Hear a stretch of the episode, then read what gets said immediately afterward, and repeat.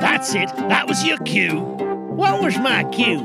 That right there. You're supposed to say Masterpiece Audio Theatre presents. Masterpiece Audio Theatre presents. That's right. Then you say Myths from Around the World. Myths from Around the World. Okay, and a Stranded in the Middle of Nowhere podcast. A Stranded in the Middle of Nowhere podcast? Well, where are we? How are we gonna get home? I'm gonna get scared. Everything will be all right, trust me. This is a continuation from the Dog Days of Podcasting 2022. Hello and welcome to Masterpiece Audio Theatre. Grab yourself a chair, sit around the fire. We're here with the 13th part of A Christmas Carol. This is the last bit right before the very end. We have a wee bit of the tiny part that you're going to get on Christmas Day, right? But this part here, we're on the third ghost. Scrooge is getting a preview of what his life will turn out to be, or his death, if he doesn't change his ways. Well, let's find out how it ends.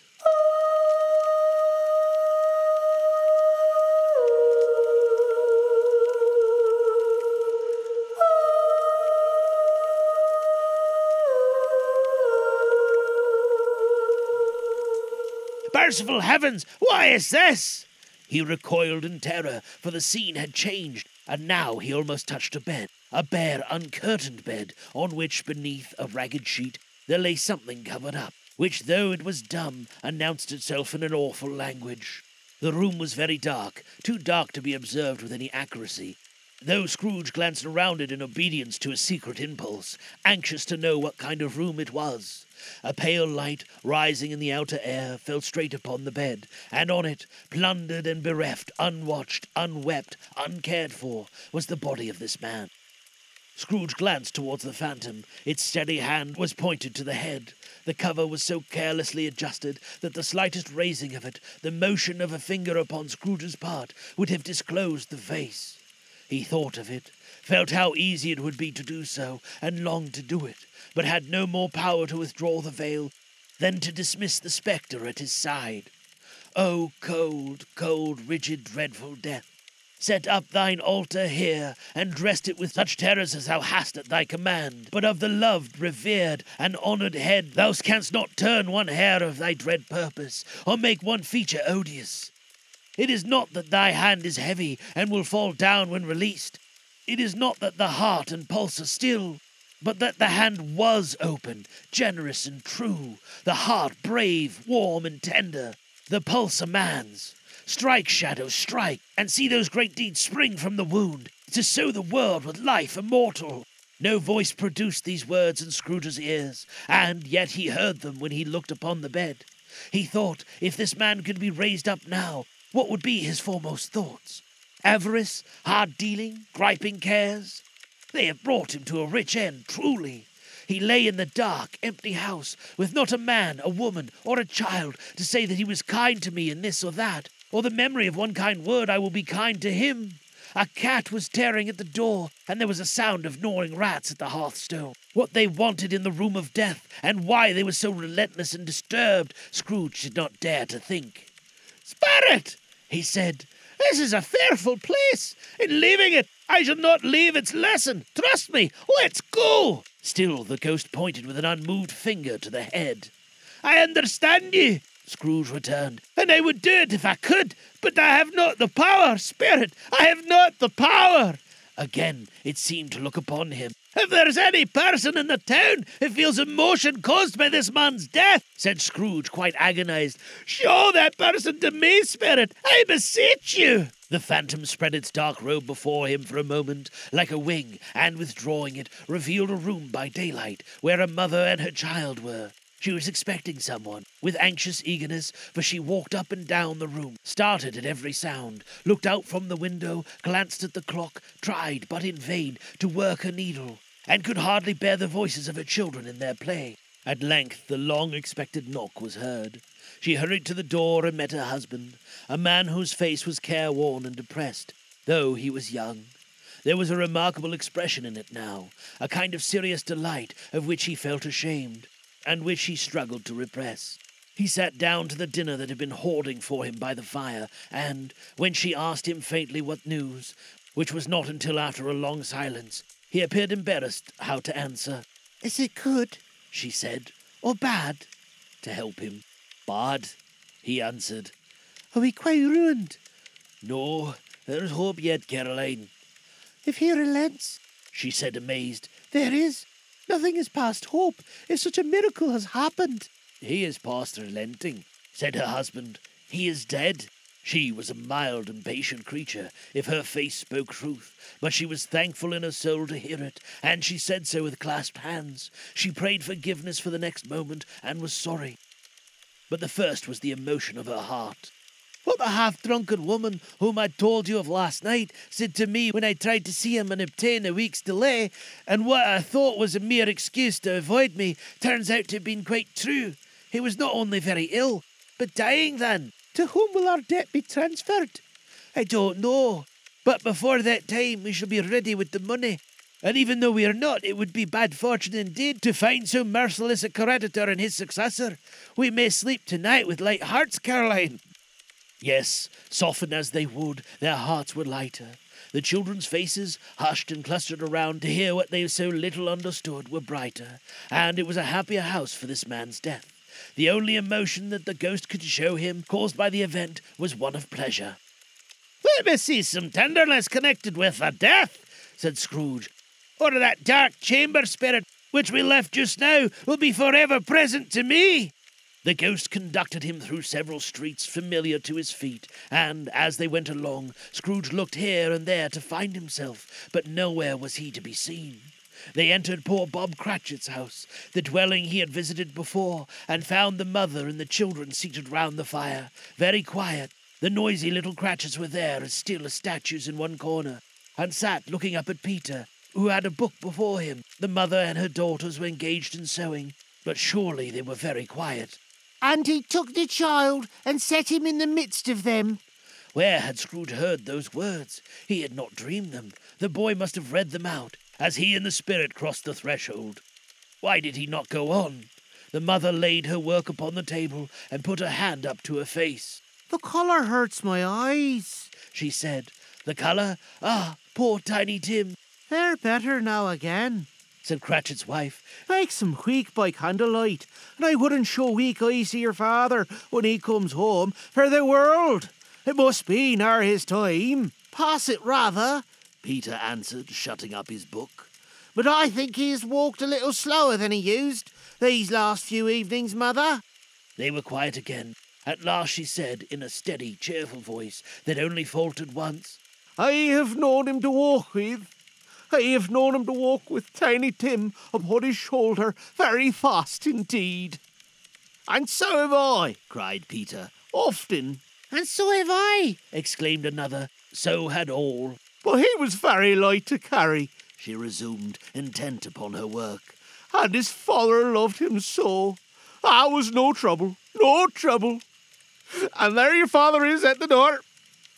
She hurried out to meet him, and little Bob in his comforter, he had need of it, poor fellow, came in. His tea was ready for him on the hob, and they all tried to help him to it most. Then the two young Cratchits got upon his knee, and laid, each child, a little cheek against its face, as if they said, Don't mind it, father. We won't be grieved. Bob was very cheerful with them, and spoke pleasantly to all the family.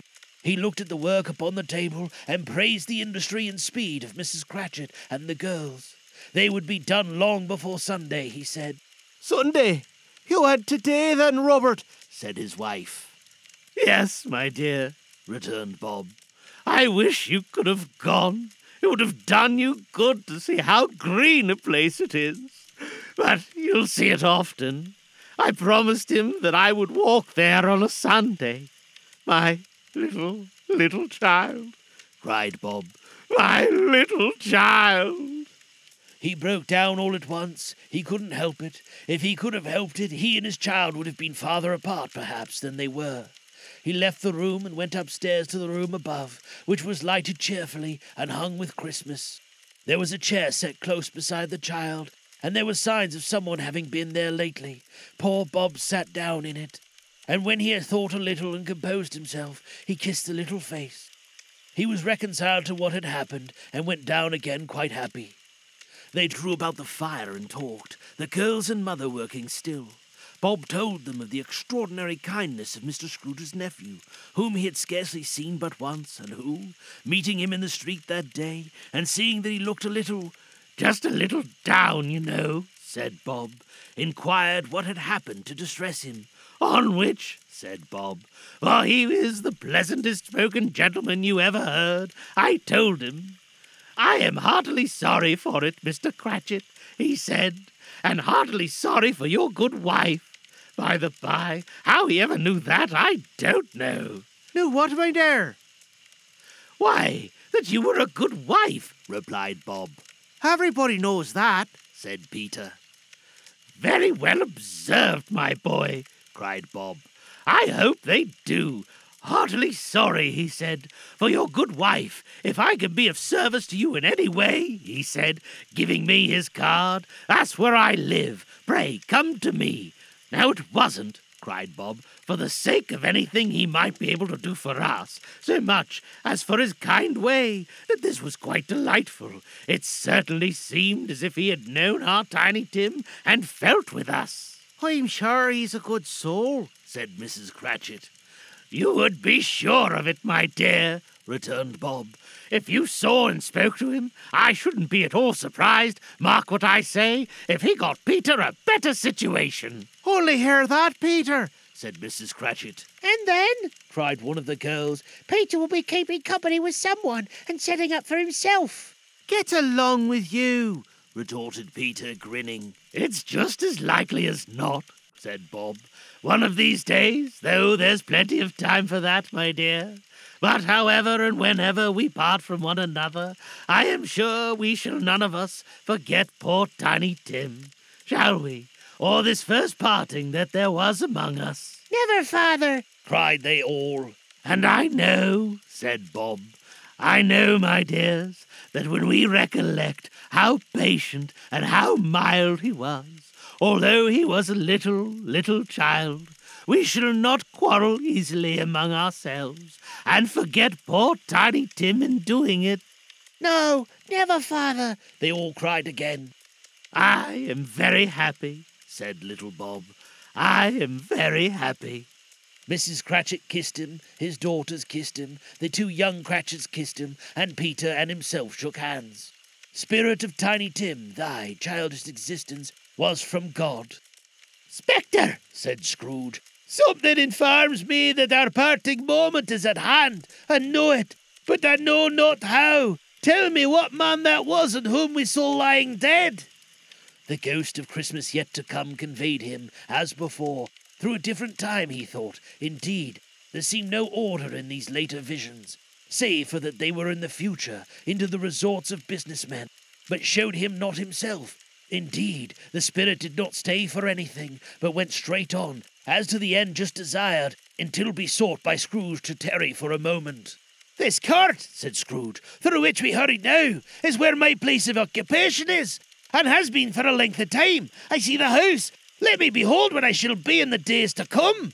The spirit stopped. The hand was pointed elsewhere. The house is yonder, Scrooge exclaimed. Why do you point away?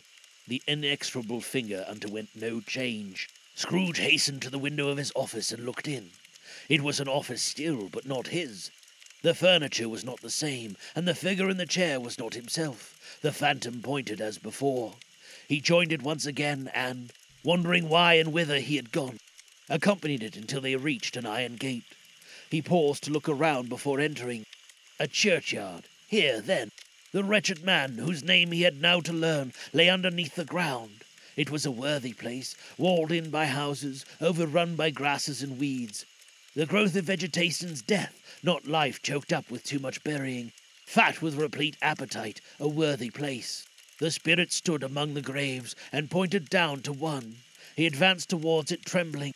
The phantom was exactly as it had been, but he dreaded that he saw new meaning in its solemn shape. Before I draw nearer to that stone to which you point, said Scrooge, answer me one question. Are these the shadows of things that will be? Or are they shadows of the things that may be only? Still the ghost pointed downwards to the grave by which it stood. Man's curses will foreshadow to certain ends, to which, if preserved in, they must lead, said Scrooge. But if the courses be departed from, the ends will change. Say it is thus with thee what you show me. The spirit was immovable as ever. Scrooge crept towards it, trembling as he went, and following the finger, read upon the stone of the neglected grave his own name, Ebenezer Scrooge. Ah! Am I that man who lay upon the bed? he cried upon his knees. The finger pointed from the grave to him and back again. No, spirit! Oh, no, no! The finger was still there. Spirit! he cried, clutching at its robe. Hear me! I am not the man I was! I will not be the man I must have been but for this intercourse! Why show this to me if I am past all hope? For the first time the hand appeared to shake. Good spirit, he pursued, as down upon the ground he fell before it. Your nature intercedes for me and pities me. Assure me that I yet may change these shadows you have shown me by an altered life.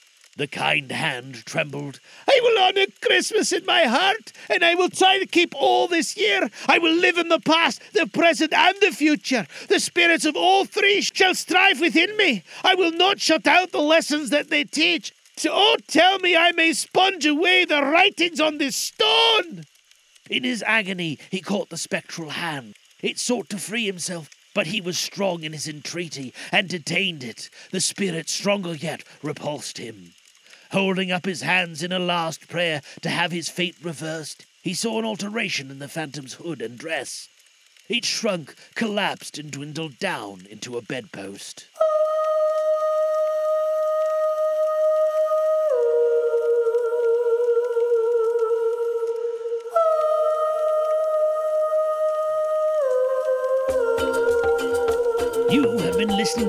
MPAT Studios' presentation of the myths from around the world, a special Dog Days of Podcasting contribution. Sound clips are from GarageBand and can be found in their samples library.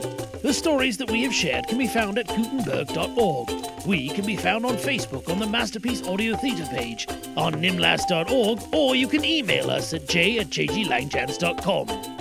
This podcast is released under a Creative Commons Attribution Non Commercial No Derivatives 4.0 Unported license. Thanks for joining us.